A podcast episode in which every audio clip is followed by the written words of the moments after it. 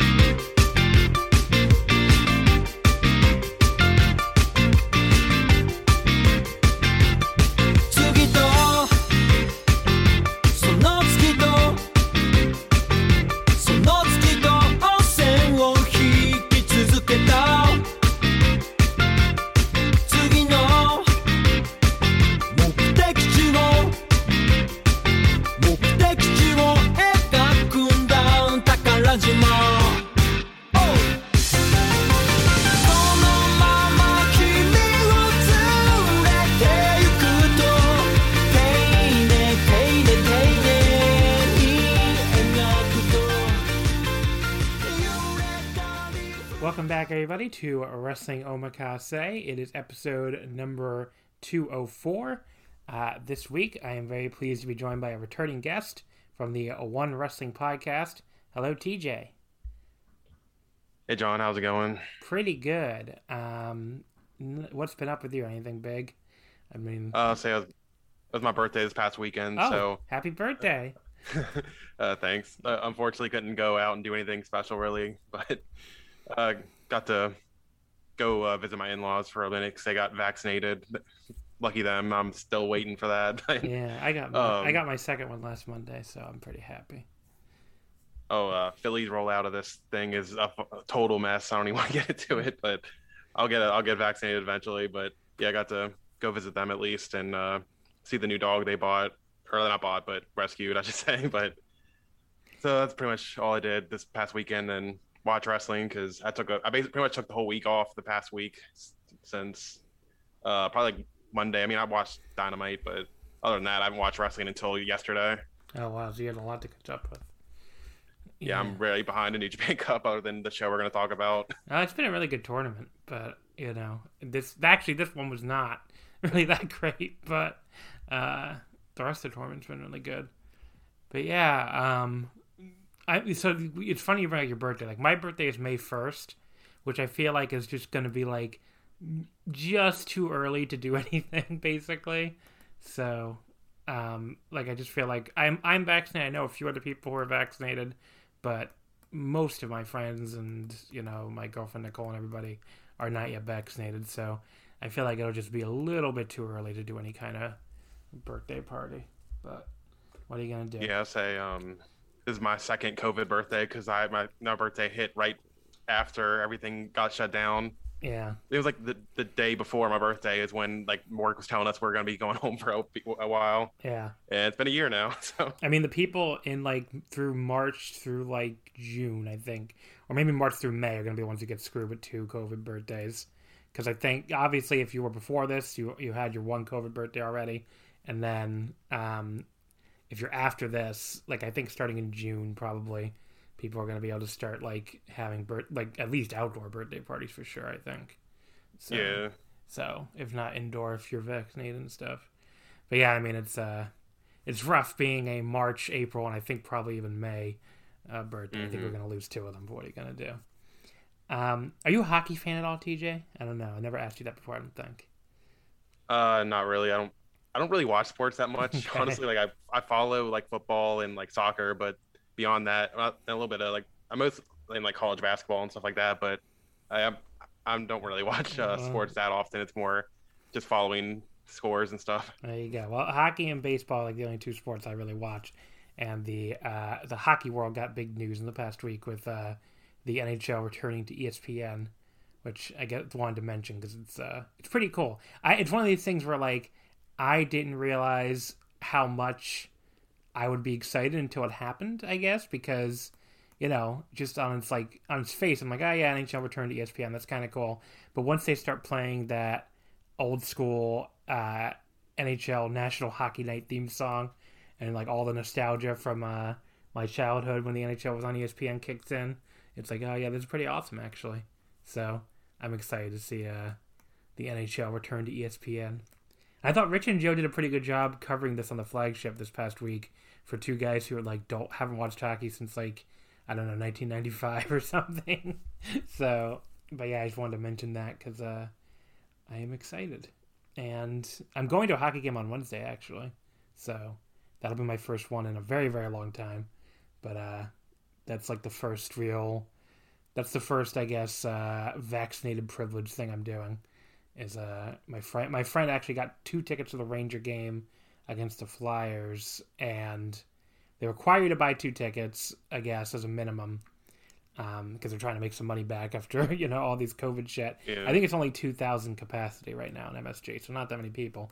But you have to buy two tickets, and you know he he basically had to buy these two tickets, but you know all of his most of his friends are not vaccinated yet, so it was like, hey, I know you got vaccinated. Do you want to go? And I was like, you know what? That sounds awesome. So, uh, but I still had to go get a fucking. I had to get the PCR test on Sunday because the state of New York requires you to get a test before you uh, go to the game. So it was kind of a pain in the ass. Like you have to find this. Like MSG teamed up with a specific clinic that guarantees you'll get your results in exactly three days because they have to be done three days out from the game. But like obviously the results have to be back before you go to your game. And like all the like there's a million local clinics around me that I could have walked to that are offering, you know, PCR tests, but they all say three to five days. So it's like, well, okay, the mm-hmm. three days would have been fine, but then I'm really rolling the dice. If it's four or five days, then uh, you know, I can't get in. So I had to go to this like one specific like uh, you know, walk in health clinic that's like it was like a 15 minute Uber ride away and like over in Queens. So kind of pain in the ass what are you gonna do? Uh, it's worth it, I guess, just to get out of the house. And I imagine at some point they'll just like take proof of vaccination instead of making you get the test still, but they haven't done that yet. So, but that'll be exciting. My first, I think that's my first live hockey game in like even like two seasons. I don't think I went even before COVID started.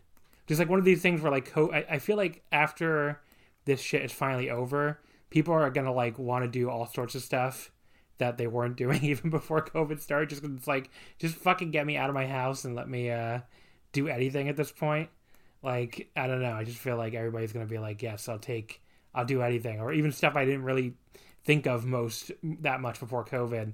You know, I just wanna, uh, you know, I have the desire to do it all of a sudden after being locked in my house for over a fucking year. Yes, yeah, I'm definitely ready to go and do stuff. I'm like, I haven't it hasn't bothered me as much as that seems like a lot of other people are like staying stuck in your house because that's kind of what I pretty much always did. I barely went out really, but I'm definitely ready to go do some stuff, go to some wrestling shows finally. I'm I'm really excited to actually go to a normal gym instead of like this little tiny one in my apartment. Yeah, just any but, anything really. I'm I, I started yeah. planning out my Japan trip for this year, uh, just like you know, really in like the ultimate optimism, I guess because it's like obviously I don't know if I'm gonna be able to go. Like the plan was to go for uh, for Wrestle Kingdom finally in December, and you know hopefully I can go, but it would shock me if I can't. No, especially because they're not opening for the fucking Olympics, which I kind of figured they would. But uh, you know, it's just like um, you know, so but I started planning out those dates anyway because it's like you know. I want to at least pretend I'm going, you know, but like, uh, or have that optimism mm-hmm. that hopefully I can go. But you know, if I can't go, I can't go. I'll just, you know, maybe hopefully I can go in like April 2022 or something. Go for uh, cherry blossom season again. But I'm hoping I can go for Wrestle Kingdom finally because it seems pretty cool. I've never done it. Somehow I've gone three times and never gone for a Wrestle Kingdom. So it just feels like one of these things I should finally do. But but yeah, I don't know. I'm, I'm kind of like it's one of these things I'm planning because I want to plan like I'm gonna go. But on the other hand, I'm not particularly hopeful with the the news that they're not like allowing any foreign fans for the Olympics because like I kind of had in my head like okay, well the Olympics happen, then that will be their impetus to open. But the Olympics are happening and they're not going to open. So I don't know.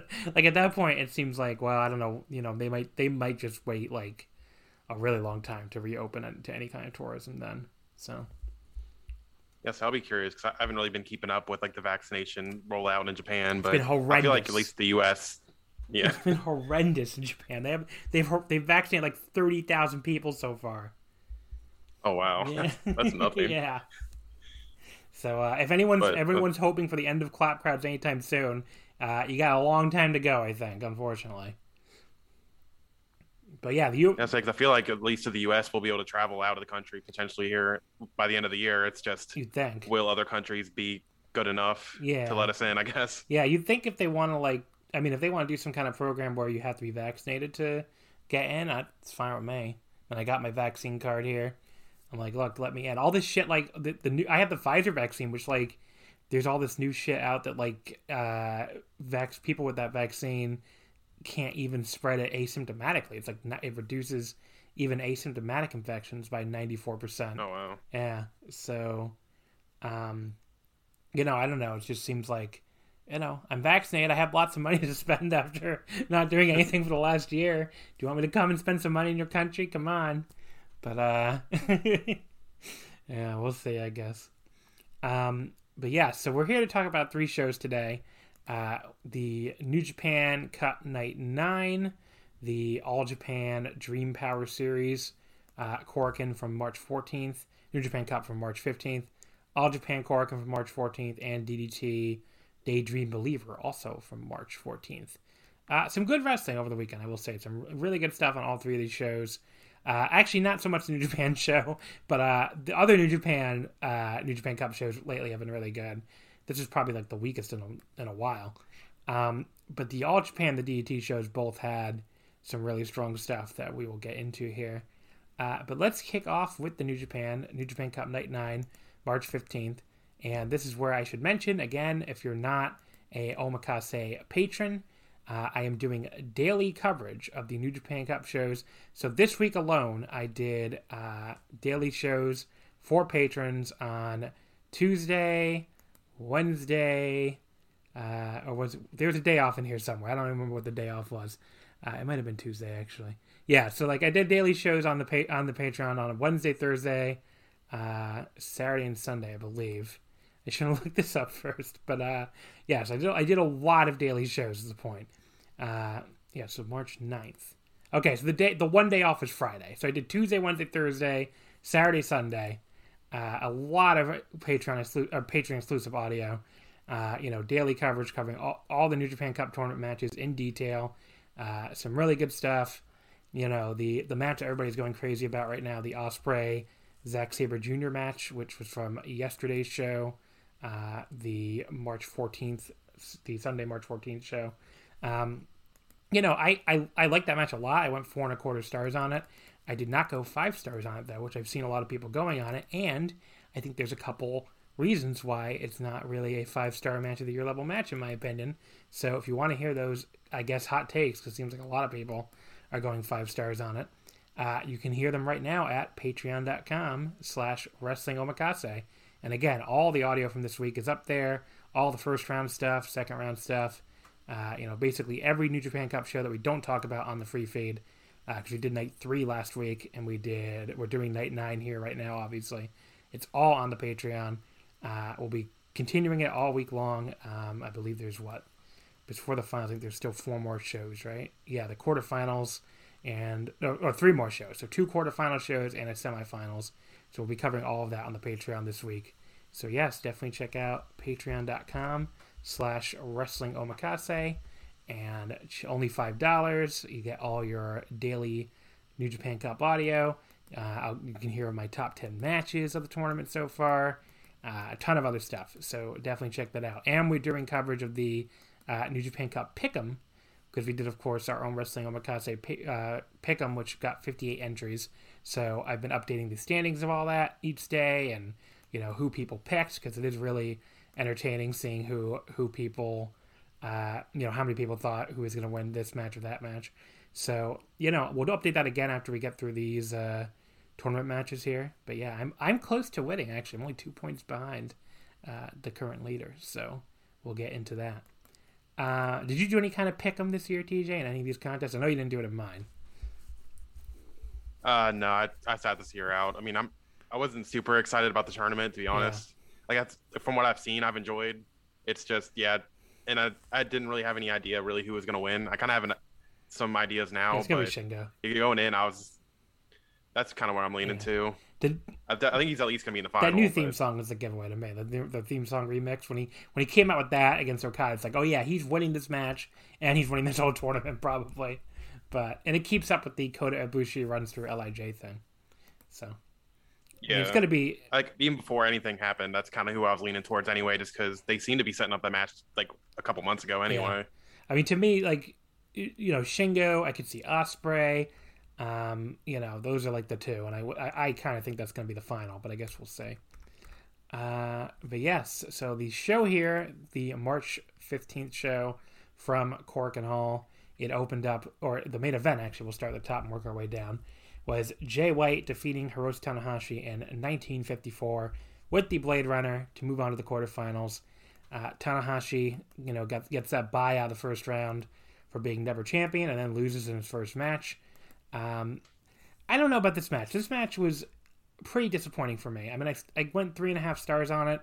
Um, there, Jay White, I, he just really has not been clicking with me since returning, uh, you know, from his little, you know, self-imposed exile after Wrestle Kingdom. Like, I, I sort of agree with the the crit- critique critique I've seen around that like you know he he feels like he's stuck in neutral and it feels like he should be past this already like we the, the Kota Ibushi loss was the culmination of this character and now it just kind of feels like we're just retelling the same story and I don't know his heat segments lately like I really didn't like it against Tenare here it was a little better maybe but it just felt kind of endless and you know, it just he really hasn't been landing me a ton, landing with me a ton in this area lately. Um, you know, the the finishing sequence like it leads to a decent back and forth finishing sequence, but like it just didn't feel you know worth the amount of time it took to get there, especially since it was kind of it was kind of short by uh, you know big New Japan match finishing sequence standards. Um, you know, the finish was kind of, was pretty clever with Jay White countering the Dragon Screw attempt straight into the Blade Runner. He basically like doesn't go down for the Dragon Screw and just like lifts Tanahashi straight up and hits the Blade Runner off of that. And it's a one one hundred percent clean win, which I feel like he needed at this point because the, the Gedo stuff was starting to get pretty excessive with him. But you know, I it's just like I don't know. I just didn't didn't love this. It was good, but it really like you know the, to give it context for this tournament. I mean, I have you know out of twenty two matches this match ranks uh, 13th for me. I mean, it doesn't even touch my top 10. And there's been a lot of really good stuff in this tournament. I mean, seven matches at four stars or better, and then another four matches at three and three quarters. I mean, it's been a really good tournament so far, I think. And this match was well below a lot of it. So just, you know, just really kind of disappointing for these two guys. Uh, you know, these there's always been a pairing I've enjoyed in the past. You know, they've had some really good matches, like the uh, the match they had when Tanahashi returned from his injury at uh, the Best of Super Junior Finals in 2019. That was pretty awesome. The uh, the match they had for the briefcase in 2018 in uh, King of Pro Wrestling was great. Uh, I mean, this this was probably better than that Wrestle Kingdom match they had when Jay first came back with the character. But other than that, I don't think it was really like you know one of their better matches or anything. I don't know. What'd you think? Uh, yeah, I enjoyed it, but I definitely see where you're coming from. Like, honest, like, it didn't feel quite like a Korakuen main event. Really, it felt like something on like some random house show. Like, if this had happened on like this show where um, uh, like Ospreay and uh Zach happened at a little, a little like a smaller venue.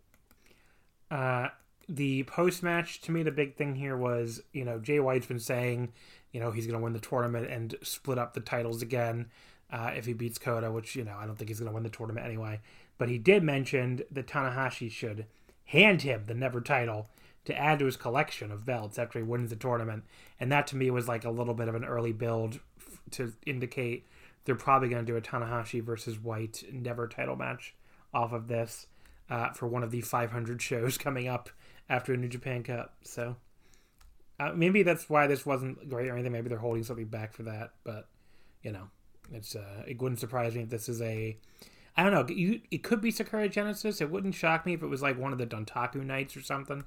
I mean, they have a million shows they got a they got a headline. So I mean, there's two Dontaku nights and there's uh two other nights in uh, Kagoshima that are like titled shows. Uh, you know, kind of like the Hino Kunis used to be. But I guess we'll have to wait and see. Yeah. They're trying to elevate the belt. Yeah. Yeah, they're trying to elevate the belt, but it does feel. I agree with you that it feels really weird to have Jay White be like, "Yeah, the never title." I'm like, well, okay, that's a little. But yeah, I mean, the belt is supposed to be the number two belt now, like you said.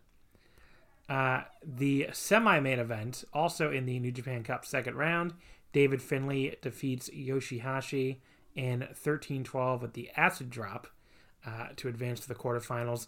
This was good. I mean, you know, it was maybe a little better than I expected to be. It's not anything like it's going to blow your mind or anything like that. I mean, it was pretty dull early on. Just like, you know, these two guys, especially early, just, they don't have like the fan interest, I guess, to like just draw people into their match, you know, just from the start. And like, it did feel kind of like, you know, just watching two guys go through the motions and just do moves for a little bit.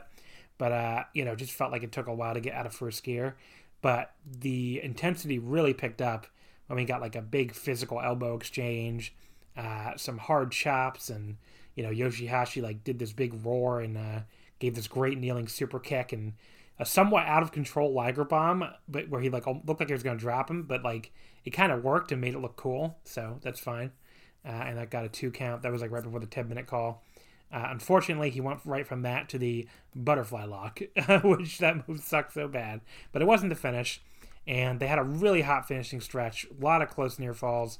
Uh, Finlay, especially, I thought did a really good job during this sequence, selling that he was on his last legs and you know didn't have much left in the tank. And the the finish where he got this great spinning stunner counter uh, to counter Yoshihashi's like signature brainbuster thing he does, and then immediately followed up with the acid drop of the pin. Uh, was really cool, I thought. And you know, I got it got good enough by the end that I went three and a half on this as well, even though I thought it was pretty boring early on, like I said. But, uh, you know, they really turned it on by the end and had a f- pretty fun match. And it sets up Finlay versus Jay White in the uh, in the in the uh, quarterfinals, which is a you know a pairing they haven't done in a while, but it used to be a you know it's kind of that that young lion that young lion feud going way back. So uh, Yoshihashi get knocked out already because he um I've been enjoying him a lot the past year. So, but yeah, I was interested to see if uh, Finlay was going to randomly show up with the Impact Tag titles since they won them yeah. over the weekend. I was curious if they packed them up in their suitcases them. or not. Uh, so Finlay, so the Finlay and Jay White thing. So White is ten and one against him, but they haven't wrestled since their U.S. title match all the way back on April twenty fourth, twenty eighteen. That was their last singles match. So that'll be interesting to see. You know, uh, these two guys used to meet all the time face off for the first time in you know almost three years. So that'll be pretty cool. Uh, so yes, those are your two tournament matches. We'll go we'll go uh, we'll go quickly through the undercard here. Uh, match three was Sanada, Shingo, and Bushi beating Yuji Nagata, Hiro- Hiroki Goto, and Ryusuke Taguchi. Uh, Sanada pinned Taguchi in 626 with the O'Connor Bridge. Um, I didn't love this one. I mean, it was pretty it was pretty short anyway. Uh, you know, it ended via that cradle exchange. Taguchi and Sanada were just like, you know, like I said, exchanging the cradles, and Sanada came out on top at the end. But, you know, not much else to it to me. I went like two and a half stars. It was all right. Yeah, uh, match didn't really like Marvel on Fire or anything, but uh, it felt like there was trying to rush through everything and get out and get in and out yeah. as quick as possible. Like I, I kind of enjoyed the Taguchi and Sanada stuff at the end, but it was them exchanging pinfalls attempts, so it wasn't Cradle, so it wasn't a whole lot of anything, but at least there's a positive about the match for me. Uh, match two was the um, United Empire, Will Ospreay, Jeff Cobb, and Great-O-Khan beating the Dangerous Tekkers and Kanemaru. Cobb pitting Kanemaru in 710 with the Tour of the Islands. Uh, it was nice of the United Empire to even show up for this match after Taichi destroyed their whole life, basically in that backstage promo he did a couple nights ago. Uh, he basically said they're the lamest units out of all the many units in wrestling history. Like he was like, "Oh, wrestling has had so many units, in the entire course of its history, and you guys might be the lamest of all time. And he's like, I don't even understand what your theme is. I don't know what you're trying to do. It's just a really just like he buried them. It was like, okay. Um, but yeah, I mean that was just a really kind of funny promo. Uh, and Taichi ran wild but choking on everyone on the Empire team. I was worried for a second he was going to choke Bea Priestley too when she got up on the apron, but thankfully she ran away. I was not ready for that discourse if that had happened. Uh, he definitely, definitely tried to. He didn't like. He didn't like even act like he was about to. He just kind of like walked menacingly towards her, and she like ran for the hills. So I'm like, you know what? Good, good. I'm glad we didn't do that spot. Thank you. Uh, and Cobb deadlifted Kanemaru up for the tour of the islands, straight up from the mat. Uh, that was pretty cool. But I thought this match was just fine. Nothing that special. You know, two and three quarters. They, none of these matches had a ton of time because they're they're rushing through this. You know, they have to, rush through through these whole Korakuens because of the uh, you know the state emergency curfew is still going. Uh, but yeah, I mean, it, you know, this show started six, and then uh, you know they they have to be done by eight basically. But you know, I think DDT ran long actually on their last one. Thinking about it, but uh, you know, I don't know what the punishment is if you run long, but cl- clearly New Japan's trying not to. Um, but yeah, that was uh, you know not a ton to say about it besides uh, you know the Taichi stuff. And I guess it sounded like in a backstage promo yesterday that the Tekkers are going to go back to challenging for the tag titles soon. So I guess we're getting another Tekkers God match, which uh, you know I love the Dangerous Tekkers, but I can't say even I'm that excited about that. Yeah, so I was really hoping for a O-Khan uh, Taichi match coming out of this because I thought they had some good interactions in this match, even if it was like short lived, and them getting like in their in each other's faces after the match. And I kind of thought the finish was going to be like uh, I think it's like Kanemaru did this like spinning DDT on Cobb, and I thought with all the gifts I've been seeing of Cobb doing all this like jug, basically juggling Wato, I thought that was going to be the finish because I figured he's going to like catch Kanemaru and hit the tour of the islands, but I do think that, like the finish of like deadlifting him off the gra- off the mat and then hitting it was a little bit better than that. But yeah, not a whole lot about. No, it was it was fine. Uh, and the opener was the team of Minoru Suzuki, El Desperado, and Douki defeating Kenta, Taiji Ishimori, and Jado. Desperado pinning Jado in 802 with the numero dos. Um, you know the big things here. It looks like Suzuki and Kenta uh, still very much have a feud going, judging by their backstage comments lately. They went really hard at each other with a strike exchange at one point, and you know they got into each other's faces after the match as well. So clearly not going to finish off with that uh, New Japan Cup match. Gonna keep this feud going. And I thought this was a uh, no Desperado tapped Jado out. Duh, the numero dos is uh, his submission finisher. But yeah, this was a fun and energetic opening brawl. Definitely the highlight of the undercard for me. I think part of it is like Bullet Club versus Suzuki-gun. At least, like because you know obviously Bullet Club has been uh, kind of drive me crazy on some of these past shows. But like Bullet Club versus Suzuki-gun still feels at least kind of fresh because they really avoided that pairing for a long time. Even though both units have been around for a while, it feels like last year was like you know late last year was the first time they really even did any feuds with that, or you know at least the, the first time in a very long time. I mean, I remember they briefly did like Killer Elite Squad against, uh, you know, Karl Anderson, Doc Gallows they had a Wrestle Kingdom tag title match, I think. But for the most part, they really avoided, you know, those two units facing each other as the two big heel units.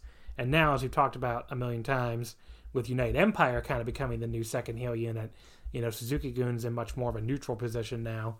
Um, you know, so they're they're able to feud, I guess, more Bullet Club and stuff.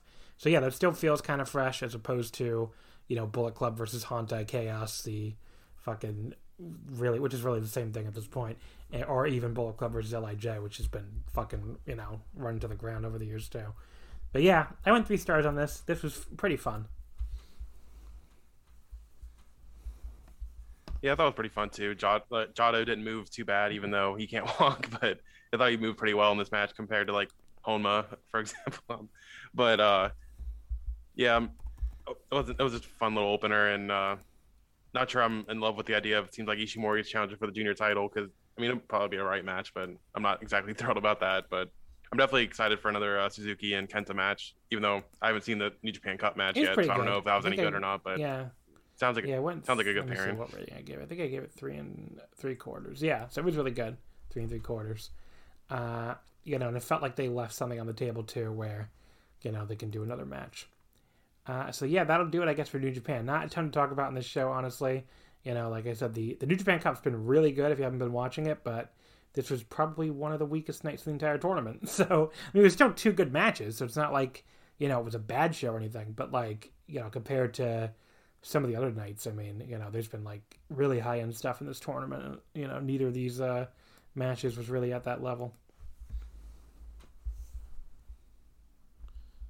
Uh, I'd say at least with uh, the fact that all these shows basically took place in the same weekend, I am happy that this is like one of the shorter New Japan Cup, Cup shows. so 'Cause, like all the matches were pretty slim. So coming up this week, and again, all of this can be you can hear our daily coverage of all this on the Wrestling Omakase Patreon, patreon.com slash wrestling omakase. Uh, so tomorrow it starts the quarterfinals, Evil versus Toru Yano, uh, oh boy, and Shingo Takagi versus Kenta, which I you know I, I, talked about this a lot on the Patreon. This is not only their first ever singles match, it's their third meeting period. They've only ever met twice in their entire careers. It's kind of crazy. Uh, the GHC Junior Tag Title match with Dragon Gate in 2008, which is obviously a long time ago, and then in their entire time together in New Japan so far, they've met they've met in one 10 minute tag from World Tag League 2019, uh, when it was Shingo and El Terrible against Kenta and Yujiro Takahashi. So yeah, definitely a fresh matchup here. You know, they've stayed, they've somehow managed not even to face each other in these undercard tags all this time, which I don't even understand how that's possible in this company. But that's what Cage Match says. So, yeah, for sure. uh, so that's tomorrow. So, uh, you know, and Thursday in Shizuoka is the other half of the quarterfinals. Uh, Will Ospreay versus Sanada and David Finlay versus Jay White. Saturday in Sendai has the semifinals.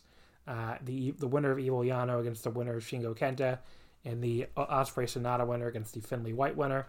So all three of those shows again covered on the Patreon at patreon.com slash wrestling omakase. And then the finals will be next Sunday, March 21st. That we will we will cover uh, back here on the free omakase. So we'll cover the finals next week. Uh, looking at the omakase pick'ems, let's see what people predict for these quarterfinals.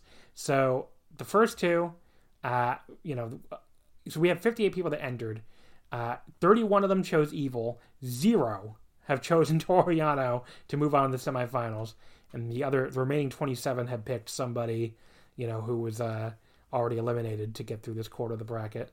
And then very similar in the other quarterfinal on that side of the bracket, 37 people picked Shingo Takagi, zero picked Kenta to move on to the semifinals, uh, and you know the remaining 21 have picked someone else uh, to get out of this quarter of the bracket. The other quarterfinals here also very one-sided. 49 people picked Will Ospreay, five picked Sanada, uh, and again the remaining four would have gone with somebody else. And 48 people picked Jay White to get out of this quarterfinal. Zero picked David Finlay.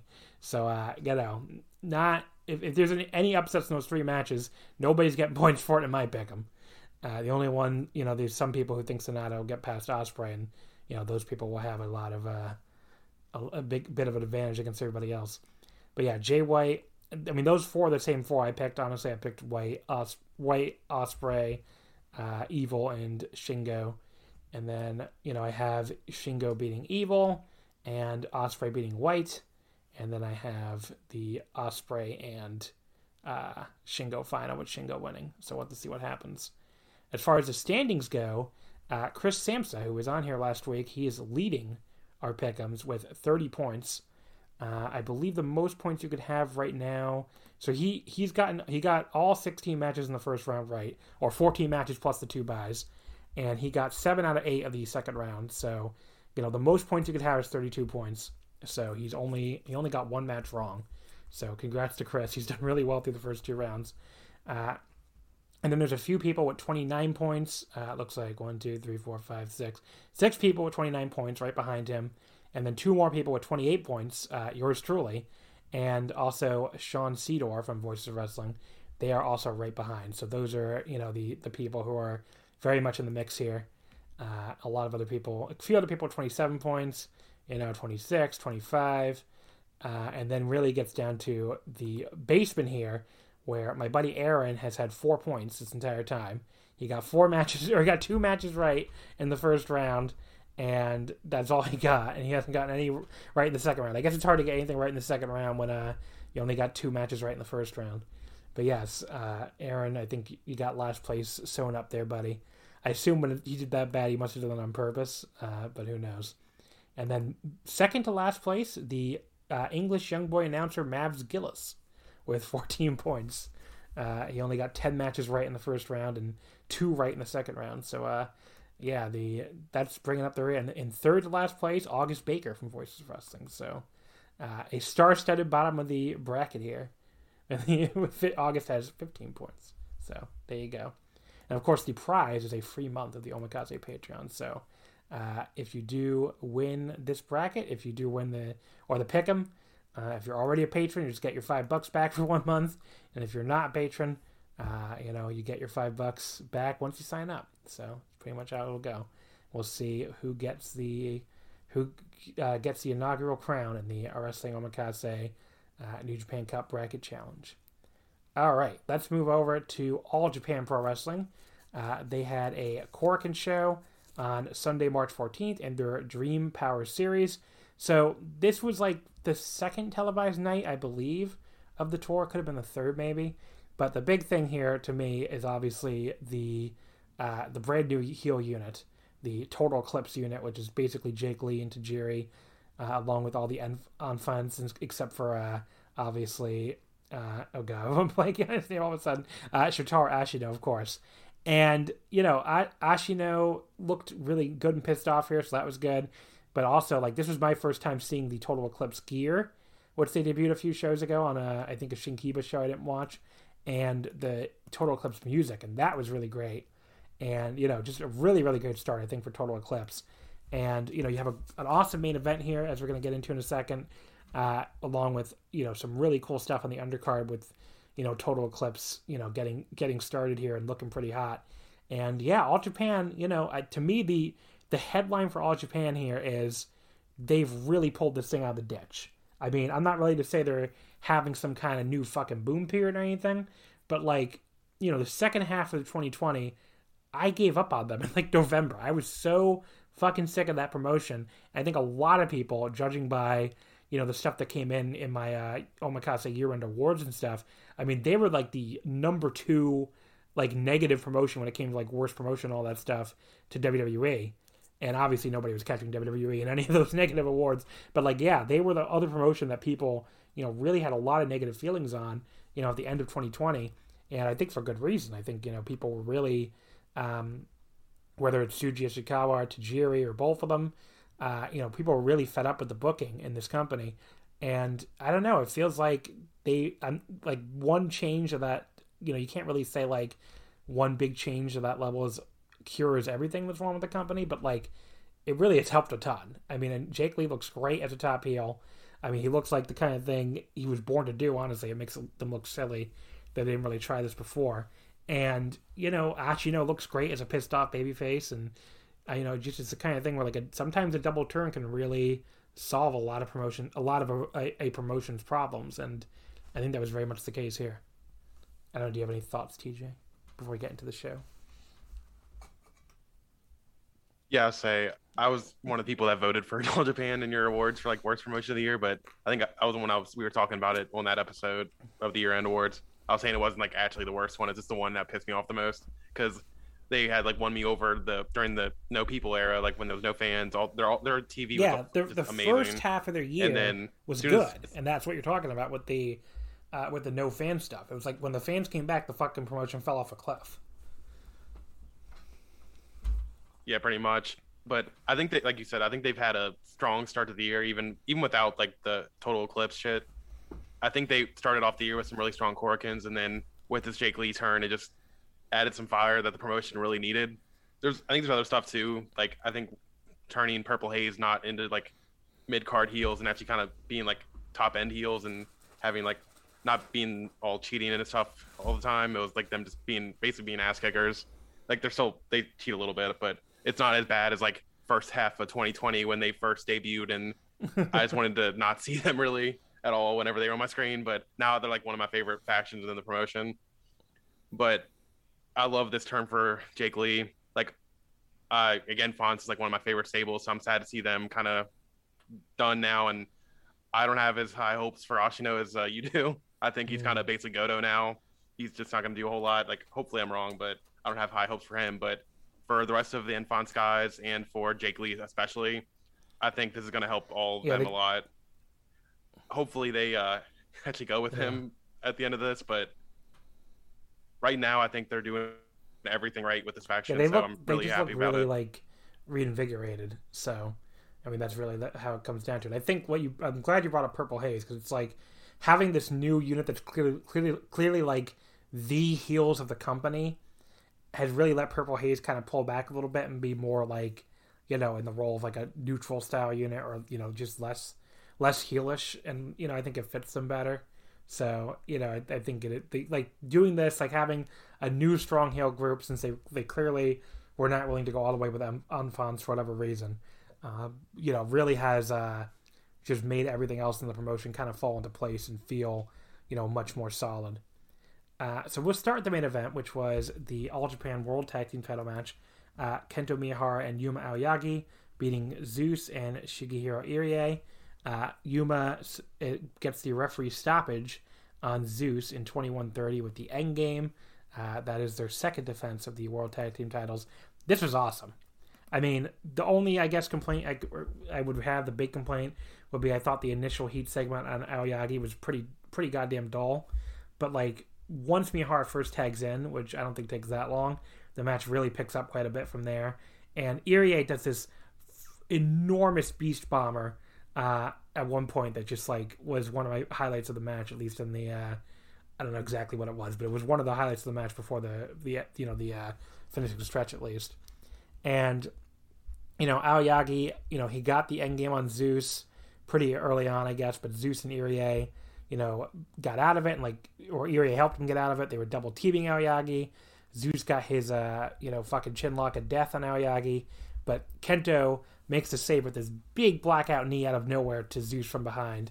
And then Irie comes out of nowhere and like takes out Kento with this insane crossbody while Kento is sitting on the apron. Just sends both of them absolutely flying. And that leaves Zeus with Aoyagi. But Aoyagi hits this like DDT out of nowhere, gets the end game back on. Zeus escapes for the suplex. And then Irie comes flying in off camera with a huge splash on Aoyagi as soon as he lands from the suplex, which is a great spot. And then Zeus hits this huge short arm lariat for a two count, goes for the jackhammer.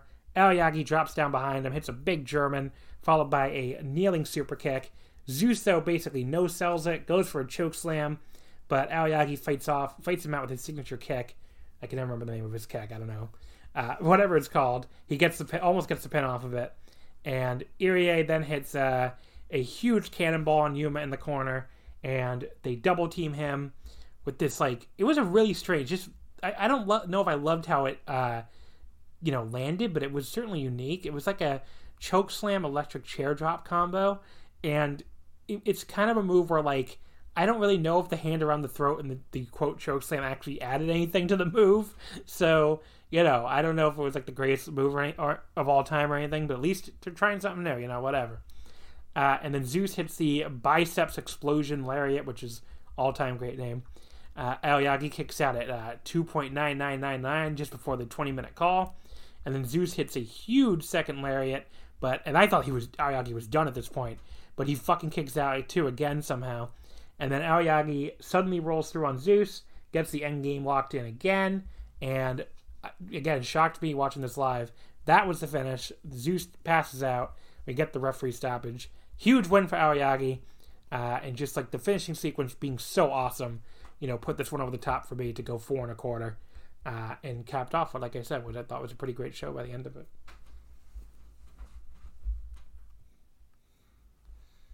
Yeah, I'll say I love this match so much. I'm loving this current run for Yuma, pretty much ever since last year's World Tag or Real World Tag League. Like the, him, them pairing him back up with Kento, like you'd think that would be a bad thing for him, but I think it's really been elevating him because he's pretty much been the star of this team, in my opinion. Like Kento's a really good hot tag for all these matches, but I think they've kind of put Yuma front and center in ma- majority of these tag matches, and even his um, title match against uh, Suwama earlier this year. Like another thing that's looking up for All Japan, I think, is that they're kind of going with Yuma a little bit too. Not kind of more like not as front and center as uh, Jake Lee, obviously, but I think uh, he's kind of starting to elevate himself a little bit. I think I could definitely see him being like a if Jake actually does beat Suwama for the title, I could definitely see Kent or uh, Yuma being like a a defense later on in the reign, maybe as a heater, because for the inevitable Kento Jake match, because obviously they got to run that if they ever put the title on Jake. But yeah, same things that we were saying about Purple Haze before we even talked about the match. I, they're so much better as a team when they're doing just shit like this. Like Irie's, like you mentioned, his him like doing that crossbody on the apron to Kento. I like I like yelled out when that happened. I was that was amazing. Like Irie was really uh, I don't know what to say about it, but uh, yeah, so this match just definitely, but definitely better than I expected it to be, and I still thought it was going to end up being the, great anyway. The thing about Yuma, like you said, he's totally the star of this team, just like you said he was, and you know they've really done a good job bringing him along again as a baby face. Um, you know, and you know, I saw a lot of people be very skeptical when they or skeptical when they put the, these two backs together, and I get it because you know he had turned on the guy and all that, but it really does. You know, he he's gotten off to a great start this year, uh, and I, you know, I don't know if he's going to win the Triple Crown title or anything anytime soon, but you know, the crowd seems like they're they're getting really behind him here. Um, but yeah, so that's uh, that was a great main event. Uh, the semi main event did not like nearly as much. Uh, Yoshitatsu and Osamu Nishimura beat Suwama and Hikaru Sato. Uh, Yoshitatsu pinning uh, Sato in 14 18. Um, so Gerard, who's been on the show before, he's like the All Japan Voices of Wrestling reviewer, loved this match, and I don't really know what he was watching, honestly. I mean, I just shout out to Gerard, he's a great dude, but I don't like when I saw him say he thought this match was awesome. I was like, I, I, I thought this was fine, I guess. I mean, I thought Nishimura, you know, getting worked over for a while was, uh, you know, perfectly fine, but also pretty dull. And like Yoshitatsu just got his ass beat by both Suwama and Sato in a way that made him look like just the biggest dork. Um, and he's, you know, obviously challenging for the title next week, which, I mean, you could say, well, there's no way to make him look like a good challenger anyway, but like, yeah, I mean, you know, he, he, obviously, I think everybody knows he's going to lose to Suwama in Kyoto next sat next Sunday, uh, March 21st. But you know, this match did not do him any favors in my book. Um, you know, he he got his little comeback on both guys, pinned Sato, but I still didn't think he looked like any kind of hot challenger or anything. So I went two and a half stars. I thought it was pretty boring most of the way. Didn't pick up until right before the ending. So, eh. I'll say, yeah. This honestly, was kind of boring. to be honest, like I was just waiting, kind of waiting for it at the end. But I got to give Yoshitatsu credit for like teaming up with like the most random guys as part of like his Yoshitatsu Kingdom shit. Because it was like last Korakuen he was uh, teaming up with. I think he was teaming up with Nishi- Nishimura still. We had like Baliyan Akki in it too. Like he's just choosing some random people to team up with. But yeah, the sooner we can get this title challenge out of the way and get Champions yeah, Carnival started, I mean, the I think better. everybody's really. kind of looking forward to Champion Carnival, and you know, I think I, people want to see this Jake Lee push happen and win the belt, and it's like, oh yeah, we have to do a Yoshitatsu title challenge first. It's like okay. Uh, speaking of, I'm at least happy it's someone that's not in Yeah, Champions Carnival yeah, challenging it's- it's kinda before. cool, I guess. So speaking of Jake Lee, it was Jake Lee and Yus- Yusuke Kodama beating Shotaro Ashino and Koji Iwamoto in 11:26. Lee getting the pinfall on Iwamoto. Um, so the pre-match video package features Jake Lee backstage right after the Ashino turn, uh, saying that you know I assume he meant what happened to, uh, you know, Ashino uh, was quote justice. I think he said absolute justice. And I was like, oh, Seigi, which is justice, and it's like how very evil of him, because obviously that's what evil has been saying pretty much since he turned heel. Is like everything is justice. Um, but yeah, the other Total Eclipse members uh, all came out here with Lee and Kodama, and you know this was again they they debuted these new tights a few like a week or so ago, but uh, you know this is my first time seeing them, and Lee's new black and silver Total Eclipse tights are pretty awesome. I mean, those are some cool fucking tights. I don't know if you feel any differently, but I liked his Oh. old uh, gear. To be honest, like, if they had just kept the same style and just made it black, I probably would have liked it better. Like they they're, they're fine, but I definitely kind of prefer like the whole shorts Uh, with like the slits So yeah, them. this this match, you know, I thought this was good. Ashino, he did this uh, big German suplex to Kodama off the apron onto the other Total Eclipse members. That was awesome. And Iwamoto was like hanging with Lee for a little while. He even got a close near fall off his own German suplex. But then Lee was like, "Okay, I'm done with this guy," and like took over these running knee attacks, a very like Nakamura esque uh, running knee to the back of the neck, and he points at the sky. I guess that's where the eclipse is. And that's why he's pointing at the sky now, like he's Sabu or something. He gives Iwamoto a very delayed brainbuster, like really hangs him up there forever, and then gives him the brainbuster. And that's the pin. And he almost forgets to cross his arms first. I guess that's going to be a signature pin. You know, get remember remembered at the last second. Uh, but yeah, that was kind of funny. But yeah, this was a fun coming out party. I thought for Lee and Kodama. I like they won clean as a sheet because I was kind of worried when the other uh, Total Eclipse members came out with them that they would need their help to win or something. But uh, you know, Lee looked dominant here, and uh, you know, Ashino got his little moments to shine, and you know, even Iwamoto got to look you know kind of good against Lee at the end, but then Lee put him away, so without much trouble. Yeah, I went three and a half stars. Definitely a good start here for Total Eclipse. In the hobby, it's not easy being a fan of ripping packs or repacks. We hype ourselves up thinking ah, maybe I can pull a Ken Griffey Jr. rookie card, but with zero transparency on available cards and hit rates, it's all just a shot in the dark. Until now. Introducing slab packs from arenaclub.com, the only repack that provides real value, a complete view of all possible cards, and clear hit rates for each one. Now, when I buy slab packs at Arena Club, it finally feels like I know what I'm getting. I was able to open an Arena Club slab pack, and and I'll be honest, it was a lot better than what you normally do. Say you go to a card show and there's a random innocuous brown bag of cards, and yeah, you can open it and look, it's going to be junk. You're you, you know what I mean? Like you know what you're probably going to get in those. Maybe you find that fun. And sometimes I do. Sometimes I like just opening up cards and saying, "Ah, hey, look at some random cards, or whatever." But if you're really in this game to to find value and find particular cards, it sucks to have to buy these mystery packs, and it ends up being, you know, almost nothing, you know, nothing of value. Not with Arena Club.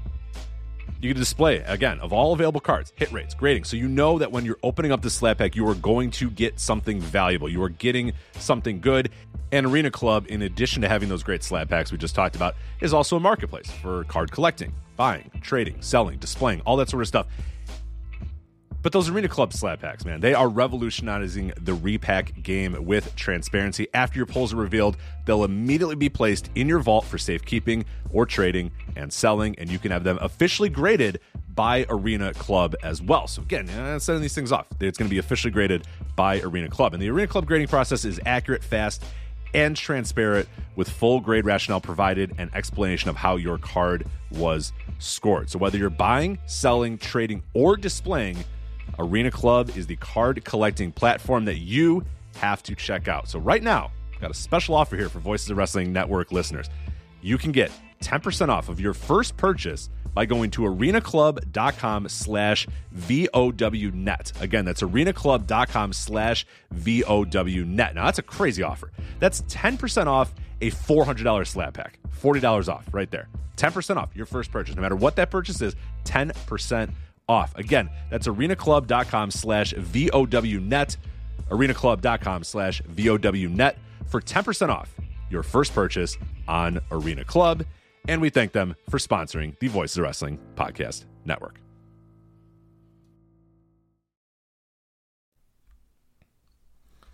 Yeah, like you said, I think it was a good start for Eclipse. I think it was just a good look to see how each guy handled the betrayals. Like Ashino's like viciousness against Kodama was great. Like he's really great at emoting and conveying just how angry he was at Kodama for betraying him. And I decided to look it up and see like when was the last time Kodama and Ashino like actually faced off in a ring, not as teammates. And it was like back in 2017, right before Enfants formed, when uh Sego and Ashino were facing off with him a few times before Kodama betrayed them or betrayed New Era to join Ashino. But yeah, that's a nice thing just to see a definitely a fre- uh, fresh uh, matchup for Ashino. But uh, maybe it's kind of just my Enfants fandom a little bit. But I felt like the two, those two expressed the betrayal a little bit better than Jake and Iwamoto did.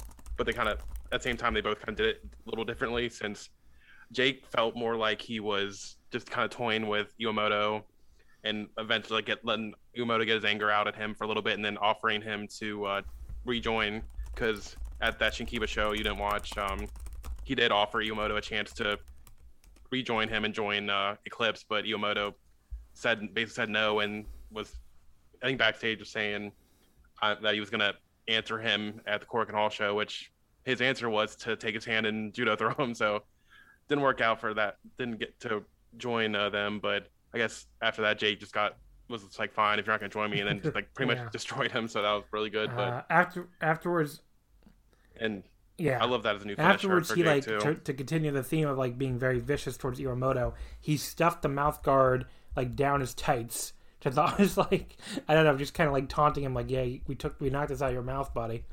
Uh, the only thing I don't like about the act so far is the very long pointing at the sky he's been doing. Like he did it again after the match, and it's like I don't know, it looks kind of goofy to me.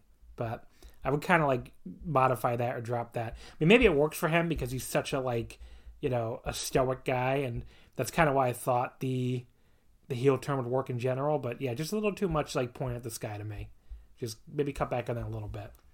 Uh, and he had a big stare down with Ashino afterwards, but they they didn't jump him or anything, which I kind of thought they were going to. But uh, yeah, it seems like they're gonna he's gonna try and do like the not like the classy heel kind of thing. Like I don't think he's gonna like really be like. I don't think I don't think uh, Total Eclipse is gonna be really cheating a whole lot. I think it's just gonna be they're gonna beat you, and if when they beat you, they're right, which is the whole thing he's going for. Is like if we get Yeah. results, it's justice Uh, kind of thing. Match number three, again, Total Eclipse. Kuma Arashi, Koji Doi, Hokuto Omori, and Tajiri beating Shuji Ishikawa, Takao Omori, Black Menso-re, and Ryuki Honda. Uh, Doi pinning Honda in 9:30 with a lariat. So they used the theme song in the in match four too. But this obviously watching the show in order. This was my first time hearing the new Total Eclipse theme song. I love their theme song. I mean, it's like this big, like spooky and evil theme song. It sounds like it came out of a fucking Castlevania game or something. It absolutely rules. Uh, I really love this theme song. I don't know if you have a ton of thoughts on it, but I thought that theme song was awesome. Oh, I loved it. But I couldn't tell. Like, I think the song that Jake and Kodama came out with it was a little bit different. Like, it still started the same way. Maybe that's like a little hook for the themes. But I don't know. Maybe I was just hearing things, but it kind of sounded like the one that Tajiri and them came out with is like the heat, the unit theme, and then Jake has kind of like a different remix version of it. Maybe I was just hearing things, but it sounded different. Either way, it sounds awesome. Like it sounds like some like Castlevania shit or something. Uh, but yeah, it is like the Castlevania thing is what I thought of immediately. It was like, wow, that's that's kind of cool. And they had a logo like immediately, so you could tell that this was in the works for a while. Uh, you know, they they first started teasing the Ashino stuff like what in January, right? So they must have known this was the plan all along. But uh, but yeah, Ishikawa and Doi, they had a pretty fun little like big dude exchange. I thought that ended with uh, Shuji hitting the giant knee on him, which left both guys down. And then Total Eclipse, like we're picking on Honda, and they gave him this cool. Uh, all four members lift up the guy from the arms and legs on each side of him and drop him spot. And then Doi gave him this a hard lariat against the ropes, a spine buster, a big spine buster, and then finally another lariat for the pin. Uh, great start, I thought, for the new heel unit. They look great here. Match was a ton of fun. I went three and a quarter. You know, just uh, not quite long enough to go higher, but definitely a, a you know a fun match here. Yes, I really like match two, and uh, I like that like former Enfants now clips kind of feel like bigger threats. They don't feel like the more cartoonish heels that they Enfants were post June last year. Maybe they, and they feel a little more re- in- reinvigorated. It seemed like in the match. Maybe it's just Yeah. that they know the company's behind them now. But I did love the uh, Doi and Shuji stuff, like solo stuff in the middle of the match, and I really like Doi picking up the win here because it feels like he's like the clear number two guy in Eclipse. So uh, it's good to see them like building him up a little bit, especially since he's going to be in Champions Yeah, Carnival he, this I year mean, for he, the first time. he he seems like he's going to be uh, an early beneficiary, and you know they're- they've continued to do a really good job bringing Hokuto Omori along. I mean, he's a guy that like, you know, every, he it, it felt weird to me the first time. Obviously, he turned and joined up with all these Wrestle One guys, but now like you know the the unit's even more, you know, has Tajiri and Jake Lee in it too now, and he fits in it more, you know, better than ever. And he's just, I don't know, this kid's just a natural heel. So, you know, and he was like the he was the guy who, Oh, sure. like I talked about this, I think when we reviewed that show, like he was the guy who, um, you know, basically initiated the whole turn. I mean, he like low blowed, uh, he low blowed uh, Ashino, I think. So you know, I don't think that was by accident. I think they really have a lot of plans for him, probably. So Yeah, I think before the big turn, him and uh, Hokuto and Ashino were kind of like fighting a little bit, and then even like Ashino and Kuma. But like with the actual turn, it was like basically Doi and Kuma let Ashino get pinned, and then Hokuto did the low blow. So it's kind of a group effort, but Hokuto. Yeah. is definitely like the And one that, if really people hadn't seen off. that angle, by the way, they, they played a video clip of it. Uh, I think before match four, it was a great angle. Like the way Jake Lee just stands there and like looks at them and just doesn't make any move. And like you, you could tell. I like when I was watching that show live, I'm like, oh shit, he's in on this. But they didn't make it super obvious. He was just standing there like with a very like emotionless expression, and then he just suddenly just starts joining in, starts stomping on him, and then Iwamoto gets mad. Is like, "What the fuck is your problem?"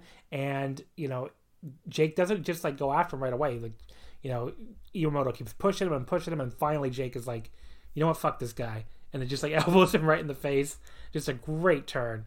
Uh, and then you know, they even has a little bit of comedy at the end where Tajiri's like, you know, looks around. He's like, "I'm sorry, I want to stay with Jake Lee," and gives like a little like prayer hands to Iwamoto and runs off with uh with Jake and the the Enfants guys. So, just a great turn.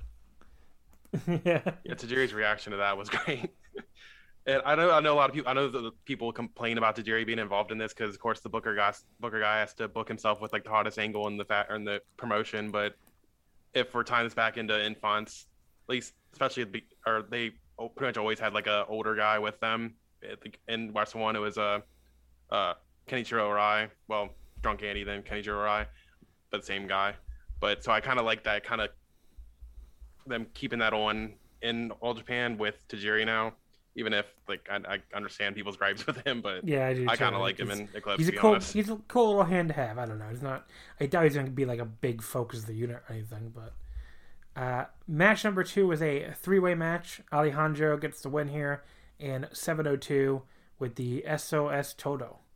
Uh, he got the pin. That was the DET thing on Akira, basically. Um, yeah, so I hate three-way matches. This is the kind of shit I definitely resent the Shuji Tajiri booking team for bringing into All Japan. Uh, but with that said, this was perfectly fine. You know, two and three quarters, it was all right.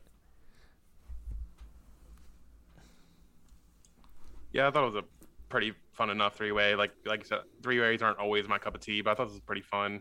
And I did really like uh, Alejandro picking up the win here. I thought he had a pretty good performance in it, and I think him picking up the win here is good news for people like me that want to see more of Alejandro in All Japan because I'm not sure why they'd really feel the need to give him a win if they don't want to at least do something with him. So I'm curious what that'll be if they ever actually bring him in more frequently. I mean, he's on a lot of the shows anyway, but I'd like to see him get some like a little more focus. I guess I don't know, but you never. I don't know what they're doing with the junior division Yeah. in All Japan now that CIMA has developed. wait and see. Uh, the opener was Izanagi and Utamaro beating Dan Tamura and Ryuji Hijikata. Izanagi pinning Tamura in 751. Uh, I was really enjoying this for a bit. Like, it was a surprisingly fun, energetic opener, but it ended with a major botch. So you got to take up points for that. With Tamura, like, botching the double bridge. Uh, you know, they went for it again and then almost got it, but then Tamura slipped at the end when he was supposed to schoolboy Izanagi. So I don't know. It was I went two and three quarters instead of three stars, basically. I, I, I enjoyed it though. I mean, you know, it was a fine little opener besides the fact that they fucked up at the end.